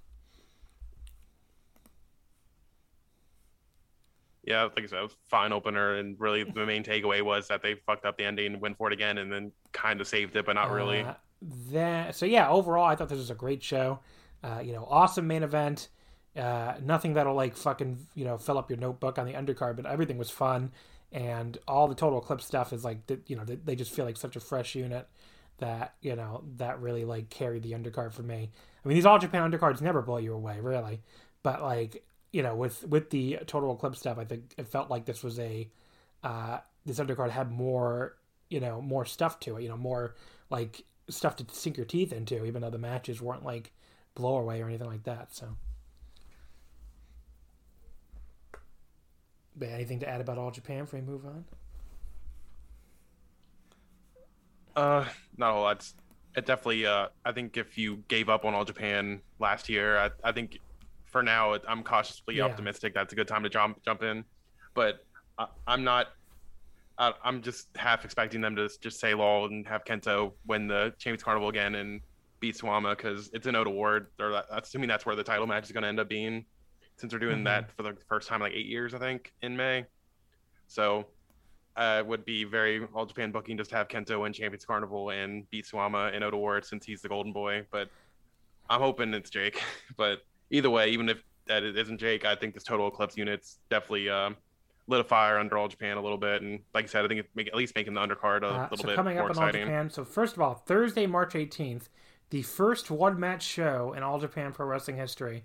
Uh, Shin Kiba, uh, Shin Kiba First Ring, already sold out for this one match show. Uh, this is Shuji Ishikawa challenging Jun Kasai for the Gaora TV title in a glass board and barbed wire board and TLC death match. So there you go. Jun Kasai's second defense here. Uh, I would definitely be tuning in for that one. Yeah, so I can't wait for that. I like the little preview tag they had on the last Korakuen. It was like uh, with Kasai and Tomoya Harada versus I think it was Honda and Shuji. Yeah, that was really fun. So I'm really excited for this uh, death match because It's when's the last time Shuji's been even been in a death match? It's definitely been a he, while. He was Big Japan Deathmatch champion, I think, 2012. Let's look this up. I I think it's 2012 or something like that. And you know, he retired from the deathmatch division after that. So I don't know if he's done a single one since that. He may have done like one or two here or there. Let's see. When did he hold the big match title? Okay, it was close. Uh, 2013. So he held the deathmatch title January 2nd, 2013 through November 4th, 2013. So that was his big deathmatch run. That's where most of the scars you see on his body come from. That one year uh, in the deathmatch division. But yeah, uh, he is uh, he has not done death matches in a long time, so that'll be interesting. Uh, the next big show is well, big show in in, in quotation marks. Uh, next Sunday from the Kyoto KBS Hall, uh, the again Dream Power Series, March twenty first. Your main event, obviously, Suwama making his seventh defense of the Triple Crown title against Yoshitatsu. Uh, that will be what it will be, I guess. Uh, and CIMA defending the junior title against Izanagi. Uh, you know, that could be pretty good, I guess. I mean, I can't say I'm like counting down the days for an Izanagi title defense or anything, but, uh, or title challenge, I should say. And I doubt he's going to win, but, uh, you know, we'll, we'll have to wait and see, I guess. It's really hard to find. I was trying to, like, look up and see if when he's gotten a title shot or anything. He might have gotten one as Atsushi Maruyama before. But let's see. See if we can see if Izanagi got any title shots in All Japan before for the World Ju- I was trying to think if he challenged Yeah, Iwamoto in that last see. frame, but I don't think he did. Uh, so he challenged Susumu Yokosuka. That's right, March twenty third, twenty twenty. That match only went eight and a half minutes. And I think that's his only title challenge in history. No, he challenged Atsushi Aoki when he was uh, Atsushi Maruyama at the time in 2018. And he challenged Tajiri in 2017. So he's had a bunch of title challenges. So this will this will be his fourth title challenge, and he's never obviously never won the belt. So I don't think the fourth time will be the will be the uh, charm for him, but who knows? Uh, I'm just curious what the uh, involvement with like CIMA and uh, Strongheart's are going to be now that they've signed with GLEAT. Uh, the rest of the of card, a singles match with Francesco Akira and Yusuke Kodama. Uh, we have, let's see, Shuji Ishikawa, Takao Omori, and Black Menso-re uh, against uh, the team of Shotaro Ashino, Dan Tamura, and is that Hikaru Sato? I don't know who that is. Mitsuru Sato? Is it just a. Okay, it's probably just a mis- It's probably Sato. a mistranslation. Uh, and then the there's an eight man tag with Kento, uh, both the Aoyagi brothers and Rising Hayato against Total Eclipse, Jake Lee, Tajiri, Hokuto Omori, and Kuma Arashi. So yes, uh, there you go. That's the. Uh, I could just check search the kanji. Let's see if who that is. Uh, yeah, it is Hikaru Sato. I don't know why they mistranslated his name in the uh, auto translator. But yeah, so that's your March 21st KBS Hall show. Uh, you know, nothing like like looks incredible or anything, but we are going to cover it next week because I'm into the All Japan right now. But uh, that's like their last big show before, um, you know, before the Champion Carnival. There's another show at Saitama and on March 28th. Really nothing of note on that show. Um, and then the Champion Carnival gets kicked off in April. I believe April, let's see the date. Uh, on April 11th. Oh, that's 2020.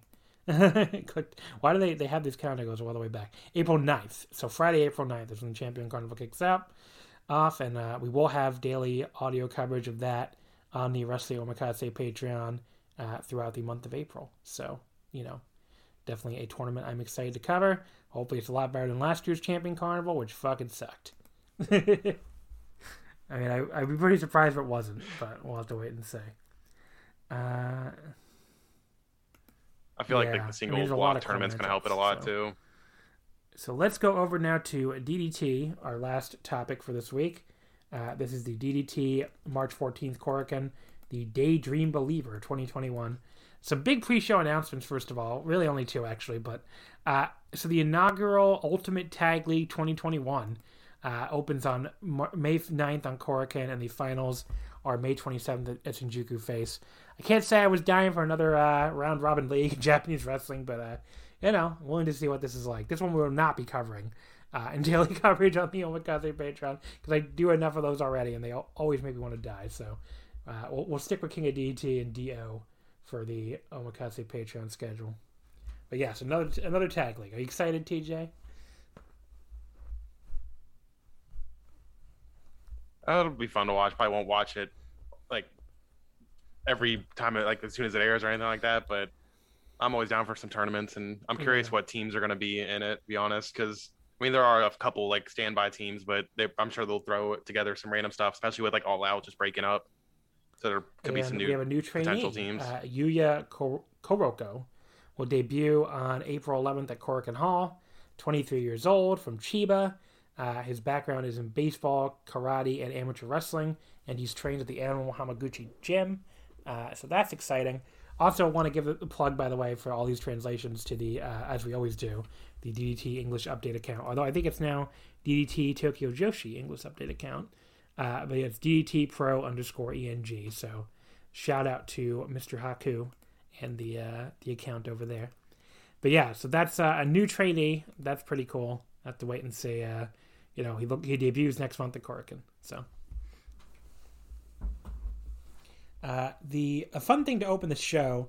So ten years ago, right after the Great Tohoku earthquake, you know, Japan was like trying to conserve energy nationally, and you know, DDT they did their first show post disaster, and like you know they cut out the Tron and did the whole opening video live with like you know these wrestlers like piling into the ring to um you know like act, basically do a live rendition of like uh, a pre of the pre show graphics, and you know obviously that that that earthquake was a terrible tragedy, and Japan has been doing a lot of stuff to try to you know um you know commemorate the the tragedy you know never forget kind of thing. And it's one of these things where i'm sure it must feel weird for people to uh commemorate that kind of tragedy when we're, we're in the middle of a, an ongoing you know uh crisis. But like uh it's cool they did this and the the DT wrestlers had a great time with it coming in the ring and like all getting each other's faces and while they're being announced so that was pretty cool and a really cool thing to do uh, you know to uh, uh commemorate like i said what was a terrible tragedy so uh, the let's start at the main event here and work our way down. Uh, and what a main event we're starting with here: the DDT Universal Title. Yuki Ueno defeats Yusuke Okada uh, with the WR in 2001, his fourth defense. This match was fucking awesome. Um, like I, I feel like a broken record on this show at this point, but Yuki Ueno is the most underrated wrestler in the entire world. I mean, he goes out here and has nothing but outstand, outstanding matches for this Universal title every time he gets in the ring. He was great before this title reign when he was in uh, Nautilus too with, uh, you know, God, why am I blanking on his name? The big dude. Thank you. Naomi Yoshimura is Uh, Naomi out Yoshimura. Uh, I was thinking like big and orange. Those are two things that were go- coming away, but a name was not coming. Uh, but yeah, when he was in the Nautilus team with Naomi Yoshimura, uh, you know they, you know they had outstanding matches as a tag team, and ever since that team had to break up, unfortunately, because of Yoshimura, you know, needing time off to heal his neck. I mean, Ueno has been incredible here in this Universal title reign. I mean, this guy, you know, if more people watch DDT, people will be talking about this guy as like one of the great young wrestlers in all of wrestling. I mean, he's up there. I mean, he's like one of the best anywhere, not just in DDT. And, you know, this guy is only 25 years old and he's already this good. Uh, he just turned 25 in September. He's not even like about to turn 26. And yeah, I mean, Okada's great. I think a lot of people know that already because, you know, Yusuke Okada was in All Japan and, you know, people were kind of like, are they ever going to push this guy? Like, what are they doing? And, you know, it turned out that, uh, of course, he was leaving the company at the end of the year. Uh, and that's why they, they had like so heavily depushed him last year.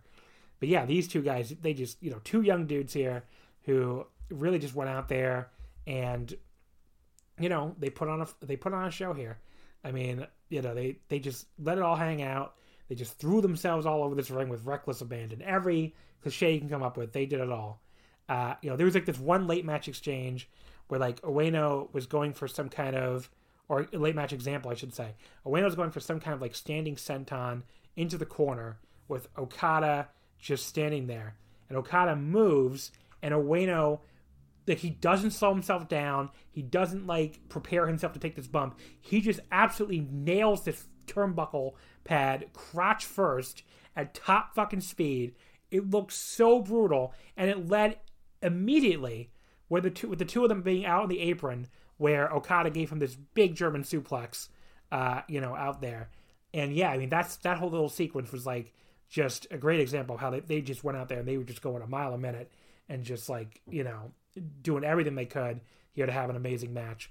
And Okada, you know, got, got this whole string of big moves after that for near falls.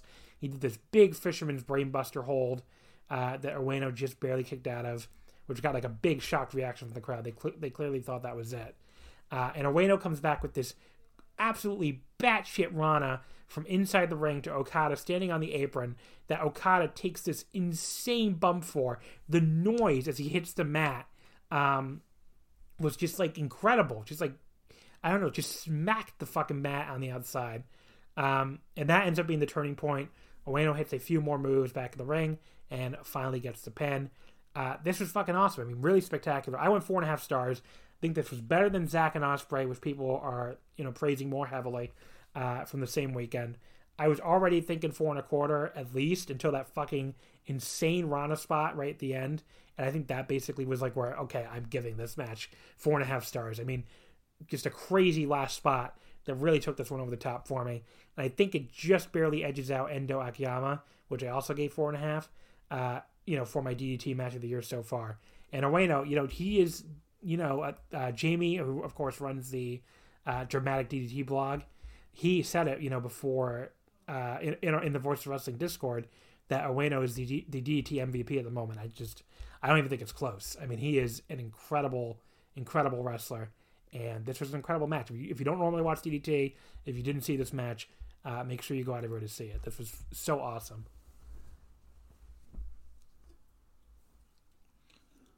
yeah, I'll say it was an incredible main event, and I'll one up you and just say you need to watch like all of uh Ueno's title matches for the, with this belt because like I was not in love with this belt from like the, big when it started because it was basically all Chris and Sasaki with their endless feud, and then finally Ueno wins this belt, and it's this great match after great match, and I think this is like the best match of his reign so far, and like I said, probably the DDT match of the year for me right now. The only other match I can think of that I'd really compare it is the um Eruption versus Sonic Club from uh, Kawasaki Strong. Or I think it was called no, it wasn't Kawasaki Strong. It was um, it was sometime last month. I can't remember what show it was on, but that those two are probably like the front runners for like my DDT match of the year. And yeah, I don't know, man, it's incredible. Anyways, Ueno's on this just amazing run. He's pretty much going to be the man I think about with this belt for the future until someone else eventually one ups him if they are able to. And I don't know what they're do like why they're dragging their heels with signing Okada, but they need to get him under contract immediately because I got maybe it's financial reasons. I don't really know, but the dude doesn't work anywhere else except for DDT. So I don't know why they won't just put the pen to paper for him because he's been on an Yeah, incredible run awesome. in DDT since he showed up. And yeah, so this is definitely like one of the best matches I've seen in the past couple weeks at least. Off, off the top of my head, the only one I can think of in comparison would be the um, Kaito Ishida and Shun Skywalker Yeah. uh, Yeah, Dream Gate match from Dragon Gate. at the same level last week, Okada and. Shingo in the New Japan Cup, which was also almost as good. But I don't know. It might have been better. These two, those two are really, really close. I mean, they're both four and a half star matches. But yeah, uh, you know, this has been a just a really hell of a run here for uh, for Yuki Ueno, and you know, he's a guy that like if you don't watch DET, you got to pay more attention because he is so fucking good. Uh, the semi-main event was for the KOD six-man tag team titles. Uh, the team of Tetsuya Endo, Soma Takao, and Yuji Hino defeat the Young Communication Generation, uh, Akito, Kazuki Hirata, and Shota. Uh, Soma pinned Shota with the running elbow butt in 1307, so that makes Damnation the 43rd six-man tag team champions. Uh, they failed in V3 here, uh, the other team, I should say. But yeah, this was good. I mean, it wasn't like the the two matches on either side of it. I think were uh, more spectacular. Even though I I don't know if I love the extreme title matches. We'll get into in a second. But uh, you know, this match. The big thing in the the pre match, uh, Kazuki Hirata comes out wearing his six man and eight man tag title belts like both around his waist, one on top of each other, like a true Chad. That was so awesome. Uh, but yeah, there was like this. Uh, there was this like, pretty funny spot where like you know Hirata he thinks he has Yuji Hino on the ropes after a lot of help from both his teammates, and he tries to hit the title match bomber on him, but Hino tags out to Endo, who like leaps into the ring off the top rope and just like lands on his feet on his feet in front of him, like you know hello. Uh, it's just kind of like it was kind of funny, like just Endo landing right because they had a lot of history too. It's like uh, you know Endo doesn't like him. But yeah, Hirata did finally get the title match bomber out of nowhere, uh, and Endo takes this fucking awesome flip bump for it. That's like almost a thing of art. I rewound that bump like five times. It was just an incredible uh, flip bump by by Tetsuya Endo, and Soma ends up getting the pin pretty much out of nowhere on Shota with his big running elbow. Definitely wasn't expecting that, and uh, I thought this was fun. I went three and a half stars. Good match. Yeah, that was a pretty good match. I Really? was I was- surprised I- I Damnation fig- won. I To be honest, like I kind of expected like Akito and them. But I don't know. I don't know. I, I was kind of expecting them to at least have a little bit of a longer run, but I mean, it's six man Yeah. titles; they can pretty much change whenever. Because I was, I've really been enjoying this uh, Akito, Harada, Shota team, yeah, the really the like the theme of the match felt like it was like them trying to figure out how to deal with Hino because that's kind of been honestly it's been the kind of the theme of like all of Hino's matches since he joined DDT is it's like these guys trying to figure out what they can even do to this guy to beat him, and I loved like her- like you mentioned with Harada or with Harada thinking he had uh Hino on the ropes and then fucking it up because he took too long and and uh, or Hino was able to tag out. I love that, but yeah, it was a pretty good match. Uh, I kind of like I said, I'm just really just surprised Damnation won, and but we'll see. I'm curious who's gonna beat them now because Yeah, I don't know who they're gonna have that can handle Uh, Hino. match four is for the DT Extreme title, a barbed wire casket death match. Chris Brooks defeats Shuma Katsumata by casket burial in 1410. So Shuma fails in second defense, and Brooks becomes the 51st Extreme Champion. Um, of course, this was Joker Shunma, and the casket seemed to have Lego pieces glued to the side of it, which was pretty funny. Um, but yeah, I mean, this match, you know, had had lots of crazy spots. I mean, Shuma, you know, set Brooks up with um, like he tried to set him up with some kind of like uh, crazy, crazy like chair contraption, and like tried to suplex him off the top rope onto it, but like you know, Brooks like ends up stopping him, or he tried to like do a splash off the top, you know, through the contraption, but Brooks got up and stopped him and hit this like big like swinging suplex off the apron under a chair pile. That looked pretty nasty. Uh, Shuma did a uh, like a Death Valley driver on Brooks off the apron through a barbed wire board set up between two cha- two tables. That looked nasty for both of them. Um, and you could see you could see where Brooks' back was all bloody from the barbed wire. Um, you know there was there were like actual tacks instead of Legos in the the normal like in the Lego set, which was uh you know, again, nasty stuff they did in, all the attacks and stuff. But like when you know Brooks goes to stuff Shuma in the casket, and suddenly two Joker druids showed up, clearly Takeshita and Mao. That was you know I, I get it. This is supposed to be goofy anyway, but like they're doing all this like thumbtacks and like barbed wire shit, and then all of a sudden we have Joker druids. It seems just kind of I don't know like it, it's DDT, so I shouldn't be surprised, but like the, the the shift in tone didn't really work for me there and you know they distracted Brooks so Shuma could low blow him. Uh, and then like we have like I said, Joker druids, but then he puts tacks in his mouth and super kicks him. It's like okay, like uh, it just seemed a little like tonally off there or something. And then Shuma like he invited the Joker druids in the ring, and then he essentially just used them to balance himself and hit this weird swinging DDT off the second rope. It didn't even look like he needed the druids to balance himself. It looked like he could have just climbed up the second rope by himself. But the actual DET, I think it was supposed to look cooler than it did. It just kind of landed pretty awkwardly right next to the ladder. Um, and Shuma, you know, the finish was like really goofy. Where like, you know, uh, he, he like he basically like tried to set up, you know, Brooks for some kind of flying splash with Brooks's head on the lid of the casket. But Brooks moves out of the way, pulls the lid with him, so Shuma just fucking falls right in the casket, and Brooks slams the lid on for the win. And it's like, after all that, that was the fucking finish. Like you go through barbed wire and all this shit, and the, the finish was like, "Whoopsie daisy, are you laying in the casket?" Okay. It was like I don't know. It was like it was a cute finish, but like too cute by half. Uh, but this still had a lot of sick bumps, fun garbage spots. Uh, you know, I can I don't know. I went three and a half stars. Really didn't know how to rate this. It was goofy. It was fun had a lot of crazy bumps, had a lot of weird shit and stupid shit. So I just slapped three and a half on it and moved on with my day. Yeah, so I, I really like this match, but I was coming in here for like really stupid spots, and they got they delivered in that. And like you, I didn't love the whole Joker Druid thing, mostly just because it didn't feel like they even did anything. Like I didn't even see them. I didn't even see Shuma like do the low blow, so I didn't know that's why they were just distracting him or distracting him for, and then whatever that DDT spot with them, like basically like assisting him. I don't know. I think it would have been better if they just had Takeshita and Mao come out. Like they were already the ones carrying out the casket before the match. I think he would have got the same thing across of them being in the Joker makeup. That was the whole reason they were doing it, just to show Takeshita and Mao in Joker paint. So they could have just done that with them carrying the coffin. But I don't know. I enjoyed it a lot. I definitely prefer Chris in like this style of like goofy match and doing stupid spots can, rather than him trying to do like big epic matches. So hopefully, I'm not exactly thrilled with him winning the title.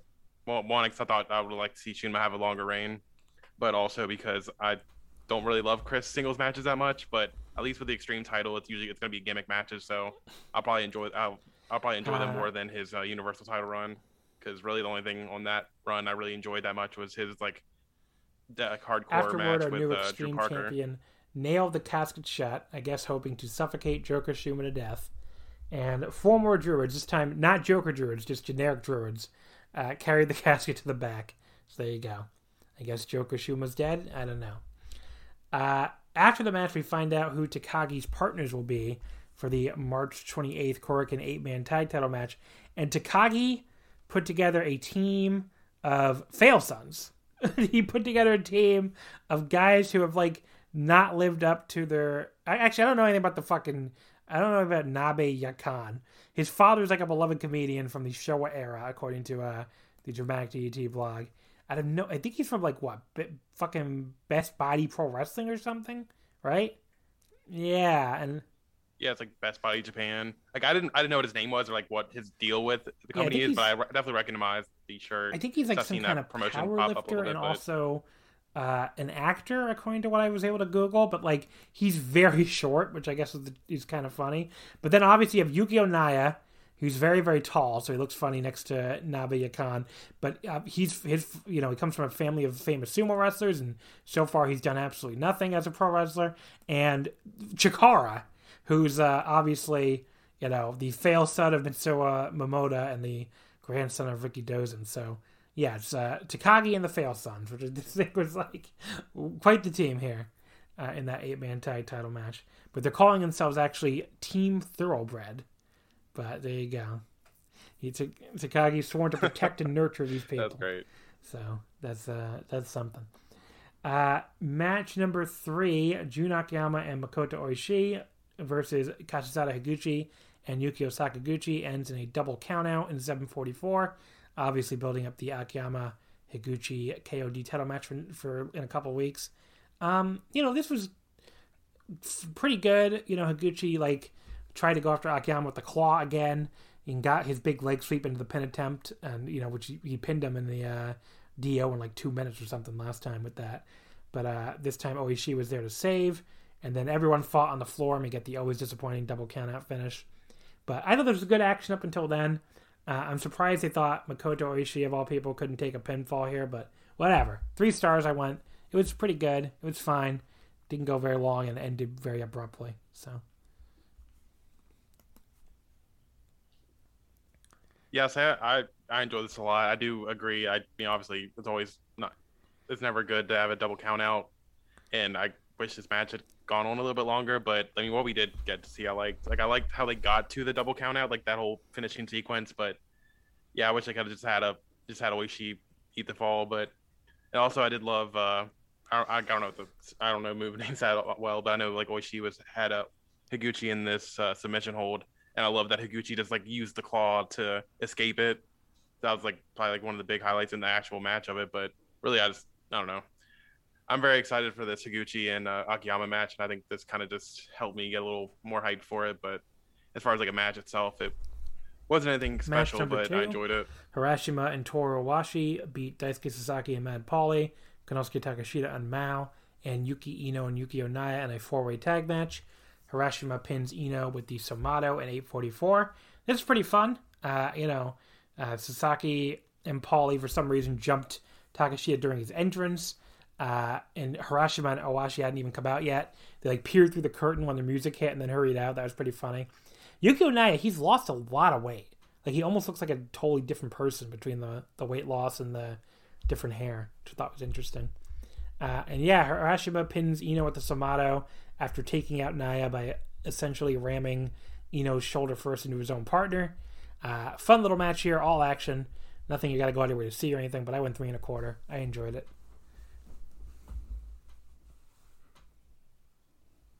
Yeah, it was a fun little match. I think I really I really enjoyed the team of Sasaki and Paulie a lot more than the team of Paulie and Soma, which seems to be like the default team they go to for these undercard shows. I think Sasaki and Paulie's have a little better chemistry Yeah. together, especially just like for comedic spots and stuff.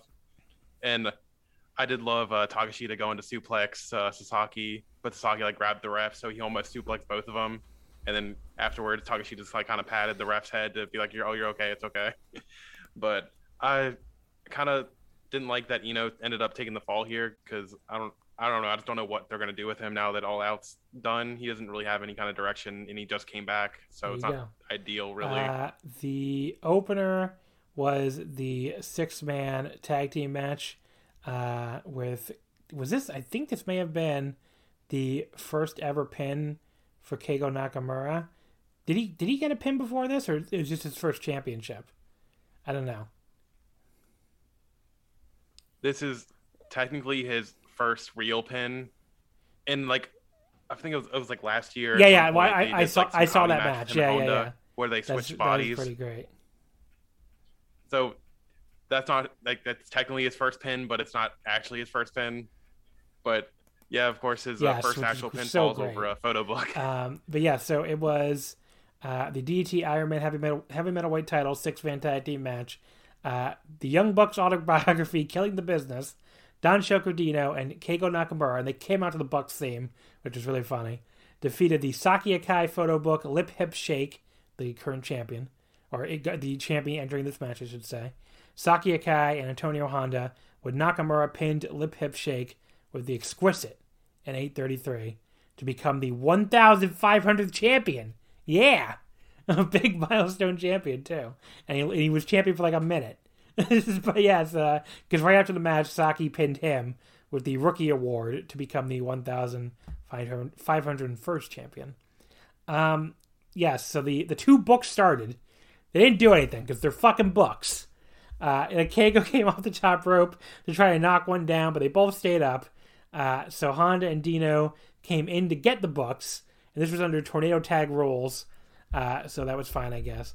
And Saki and Keigo tagged in. Saki was like well in control, because which makes sense because like Keigo Nakamura looks like he weighs about as much as Saki Akai, except Saki's clearly like he looks just as skinny as her, but she has like six inches on him. Uh, but then Dino came in and hit her from the outside with the Bucks book, or he didn't come in the ring. He just hit her from the outside with the Bucks book to uh, let uh, Keigo have a fighting chance here. And then Gota Ihashi ran out armed with a spoon for some reason to try to get his Saki photo book back and ends up in a fight with the actual Saki Akai. And Dino takes advantage, gives her the Danshoku driver, but then knocks himself out on the top rope with the book when aiming for Honda. That made me laugh a lot. The book fell on top of him, almost pinned him. I thought it was going to be the finish. But Keigo made the save. Yes, folks, we had a uh, false finish with a book almost pinning a man. But that actually might be funnier to me than having an actual finish with a book pinning a man. Uh, and then Keigo gives the magazine a springboard moonsault. He leaps from the apron to the second rope, and I guess that's the exquisite, and becomes the new Iron Metal heavyweight champion, or Iron Man heavy metalweight champion. Uh, and he seems to be like having a moment with the book afterward. So a visibly disgusted Saki boots him in the face to immediately pin him for the title, which is funny. This was hilarious. I enjoyed every second. Oh, I, I love this match. It's so funny, and I just love that. Like I mentioned, this is like Keigo's first big win, first title win in the company, and it's over a photo book, and then he loses it because he was fucking was so horny. disgusted by his horniness. She's like, I have to do something about this. Yeah, it was something. Uh, the only other match on the show was the dark match, which was uh, Hideki Okatani beating Toi Kojima with the Northern Light suplex in 419. Not a ton to say about it. Very basic young boy match. Uh, not much that made it stand out to me. So two and a half stars or so. Very average match. Yeah, it was a fine little title or fine little dark match. Um, I'm just enjoying watching uh, Kojima kind of develop on this undercard a little bit. I think he's pretty decent so far for a young boy, but I mean, it's a young boy. What's really to say about him? But I am enjoying Hideki a lot, though. Like Okatani's been improving so much as part of Akiyama Gun. I can't really show it in here, but I just want to say that um, I think he's been improving a lot ever since uh, so Akiyama there you go. That is Daydream Believer. Definitely, you know, if this is a show that like, you know, didn't stand out to you, you know, you the listener, I mean, uh, because there's no KOD title match on top or anything, and it was like a, you know, there's it's a weird month with two Korakuens, which he doesn't do all the time. Uh, definitely watch it because especially there's a great show in general, but the main event especially was fucking awesome. I do not miss that main event with the Wado and Okada. Uh, but yeah, good good show here. Uh, definitely enjoyed it. Uh, yes, even if you're not like a DDT person, I definitely at least check out the main event. because I think that's a match like anyone can uh, really enjoy. So the next show coming up in two weeks, like I said, in under two weeks now, the DDT Judgment 2020 24th anniversary show, also from Korakuen on March 28th. Uh, the main event is the KOD Openweight title, Jun Akiyama versus Kazusada Higuchi. Uh, very much looking forward to that. We also have the eight man tie title match I just talked about before with Shinya Aoki, Super Sasadango Machine, Antonio Honda, and Kazuki Hirata against Sanshiro Takagi and his team of Fail Sons. Uh, a special DDT 24th anniversary single match, uh, Harashima versus Yukio Sakaguchi. That could be really fun. Uh, and then we have the Damnation versus Sauna Club. Um, or I guess are they now the 37 Kamina? That's what their name is now? Okay. Uh, it's, it says the 30. That's news to me. 37 Kamina are now getting going as a full time unit. Uh, yeah, I don't know. Okay, I don't know. Yeah, I, that's what it says here. Well, I missed it too, so uh, someone will have to explain that one to me. So, Damnation versus the 37 Kamina. Uh, Daisuke Sasaki, Tetsuya Endo, Yuji Hino, and Mad Paulie against Konosuke Takeshita, Yuki Ueno, Shunma Katsumata, and Mao. Uh, match three, Danshoku Dino, Makoto Oishi, and Saki Akai against Toru Owashi, Akito, and Keigo Nakamura. Uh, Soma Takao facing Hideki Okatani in a singles match, and Chris Brooks and to- uh, Toi Kojima against Yusuke Okada and Yuki Ino. So some fun stuff on that Korakuen. Uh, definitely looking forward to that. So that's coming up on the 28th. We also already know a few matches for the April 11th Korakuen, uh, the April Fool show. uh, which is Kazusada Higuchi and Yukio Sakaguchi defending the KOD tag titles against Harashima and Yuji Okabayashi from Big Japan. And actually, it's the only match we know. We also know Gorgeous Matsuno will have a pre 60th birthday commemorative match. Again, right now his opponent is just listed as X. And we also know Yuya Koroko will have his debut match, but he also has an X as, as his opponent. So uh, that's what we know so far about April Fool. But tag title match looks cool, but uh, don't know much else. There you go. Uh, all right, TJ, I uh, want to get some plugs in here before we wrap things up. Uh, say you can uh, follow me on Twitter at aspir underscore. Uh, not a whole lot of wrestling tweets, mostly like anime Princess and gacha games, really. That, but like, uh, with Nicole, I just finished the first season. It's so good. Uh, no, like I've most mm. like most anime I've been watching lately is like the current season of stuff. It's like watching uh Higurashi, uh Jujutsu Kaisen. Yeah, I'm way I'm way uh, behind. Horimiya. On I'm way behind on current stuff. But Nicole wanted to watch uh, Princess Tutu, which is like this 2002, like it's this weird. It's like Sailor Moon meets ballet basically, and it's really fucking good. So, uh, if you're look in the market for a 20 year old anime, a 20 year old uh, shojo, definitely check out Princess Tutu. It's a lot of fun. Although we had to buy the fucking Blu-ray because they only had the, for some reason, all the streaming services only had the English, which was annoying. But yeah, it's I I, I you know no offense, people like dubs, but dubs are not for me. Not a not a dub person. Yeah, not a dub person. Yeah. Uh, but yes, uh, I'm sorry, I interrupted your plug, so go ahead and plug your podcast too. But um, yeah, yes, I uh, also host a podcast the One Wrestling Podcast. It's uh, me and my wife Caitlin just talking about whatever uh, show that week we decide to talk about and talk about news and all that kind of stuff. Uh, this week we'll be talking about two of the same shows me and John just talked about, so you can get my wife's thoughts on that since you already kind of heard mine. But it's the DC show, DC Korakuen and the All Japan Korakuen. But we're also going to talk about the uh, big Noah show from over the weekend, uh, which had uh, Muto doing his uh, Victor, uh, V1 for his uh, Reign of Terror, as some seem to think get, it is, and the uh, fucking the VOW junior title uh, match and some other Noah stuff. but was just popping off. People are uh, people are very upset about the uh, the, the the what the Muto title reign. It's like I don't know. I don't I don't really have strong feelings on it either way. So I've kind of been like avoiding the uh, you know the total what you know the total discourse on it. I guess it just really like you know, it just really has not uh it has not grabbed me either way, I guess, because like I don't think I'm not like I don't think the Muto title reign is gonna like fucking save the company. I don't think it's gonna tank the company.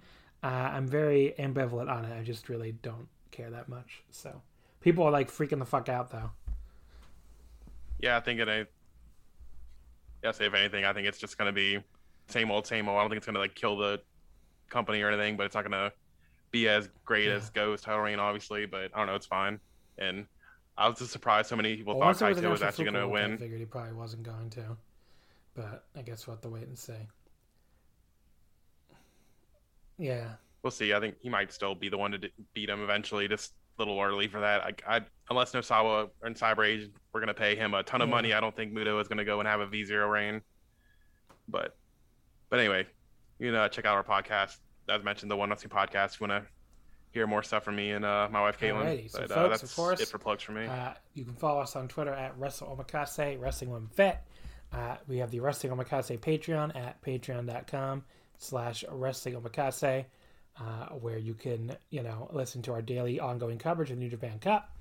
Next week, here back on the Omakase free feed, we'll be covering three shows once again. This time it will be the New Japan Cup Finals from March 21st, the Noah March 21st Korakuen, uh, which has the Kenoh uh, versus uh, oh god Kenoh versus uh, Ironhead, Ironhead Fujita, uh, no, GHC national title match, and the All Japan March 21st Kyoto KBS Hall show that we just talked about earlier with the uh, big Yoshitatsu title challenge.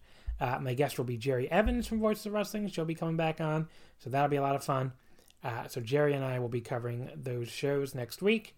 Uh, in the meantime, folks, thank you as always for listening, and we will see you next time.